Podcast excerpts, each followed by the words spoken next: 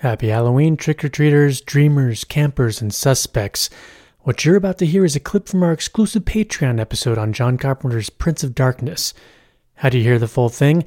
Become a member of our Patreon, The Rewind.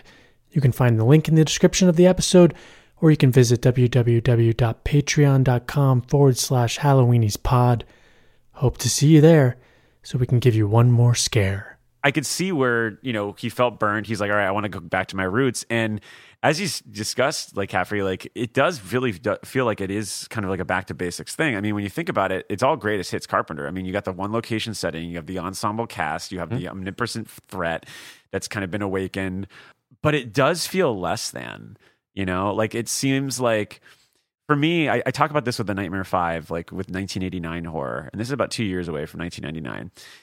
And for me, it, that era of move of filmmaking and genre filmmaking so often feels like that 6 a.m. sort of malaise that sets in at, at, at a party, where like you know, there are some people that are still trying to keep it going, but the sun's coming up. You're realizing that you got some shit to do that day, and everyone's kind of just moving along. And while this does feel like a back to basics thing for Carpenter, it also feels yeah, like like I was just saying, like less than. And I think a lot of it has to do with the fact that not everyone is back.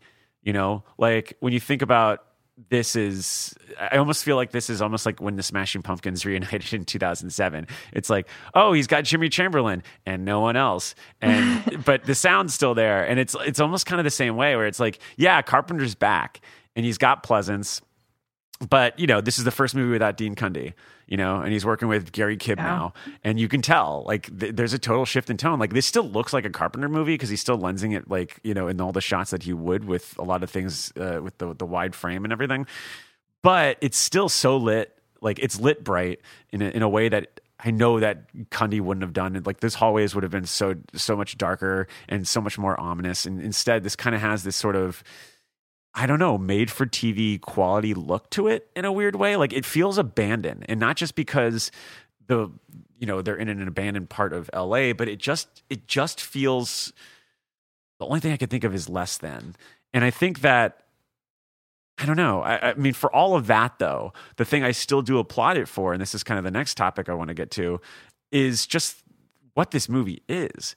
I mean, like what he said, like he didn't want to do something derivative. You know, he was inspired by uh, Gregory Benford's Timescape. He was inspired by John Cocteau. He wanted to make uh, a film that was in the very similar in the vein of you know Argento's Inferno.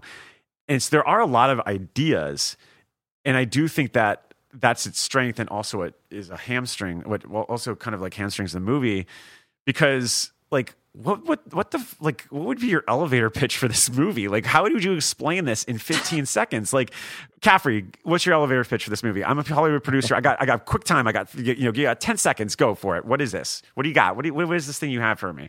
It's an intersection of science and religion where we propose that just as there's a god, there's an anti-god, and the anti-god is Satan, and it is contained in this capsule of a whoa, gas whoa, whoa. that you're infects everyone. you're throwing a lot of weird words to me. I gotta go, sir. Uh, um, God bless, and you know you're gonna make it out here in Hollywood. Mac, what's your elevator pitch? Ten seconds. Uh, Ten people researching evil in a church, and the evil escapes. Oh, interesting. Well, who are the ten hmm. people? Do you have do you have any any commits so far for the cast? Uh, We've got Jameson, no one. Oh, we've okay. got uh, the oh, best and brightest from uh, daytime soaps. Yes, exactly. oh man, that is a good pitch. That I is a good like pitch. I'm going to be really mean about Jameson in this episode, but it's not. It's okay. Not, not all not his fault. I, I, don't really think isn't. it's the. I don't necessarily think it's bad. it's the actors because We'll get into it when we get into the the cast, but if you look at the thing, I mean, there's a couple heavy hitters, but it's mostly no names, and, the, and they are amazing to watch. I mean, but anyway, yeah. we'll, I'll save that. So yeah. Yeah, yeah.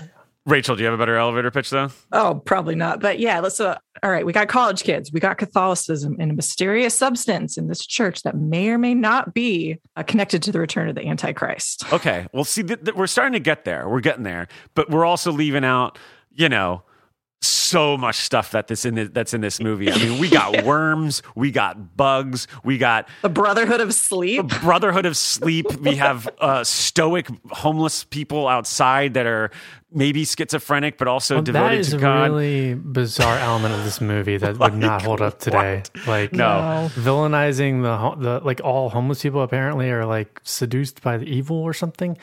Yeah, and that is that is just bizarre element yeah. of this movie. What's Alice Cooper's name? It's like something schizo. It's literally like schizo. It's schizo. It's schizo. schizo. Yeah. yeah, yeah. Then also yeah. to Street follow it up schizo.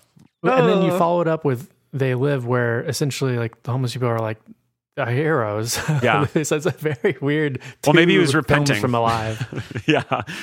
At the at, at the the core of this all is exactly what we've what all your pitches had is the idea that this is the intersection of religion and faith, which I think is a really intriguing idea. And as I mentioned at the top of this episode, I am an atheist, but I am always been attracted to the the medium of religion and what it does uh, to society, just because I've been bear, bore witness to a lot of it. Coming from a Jewish family, going to Episcopal schools, Christian schools, Catholic schools, I've seen a lot.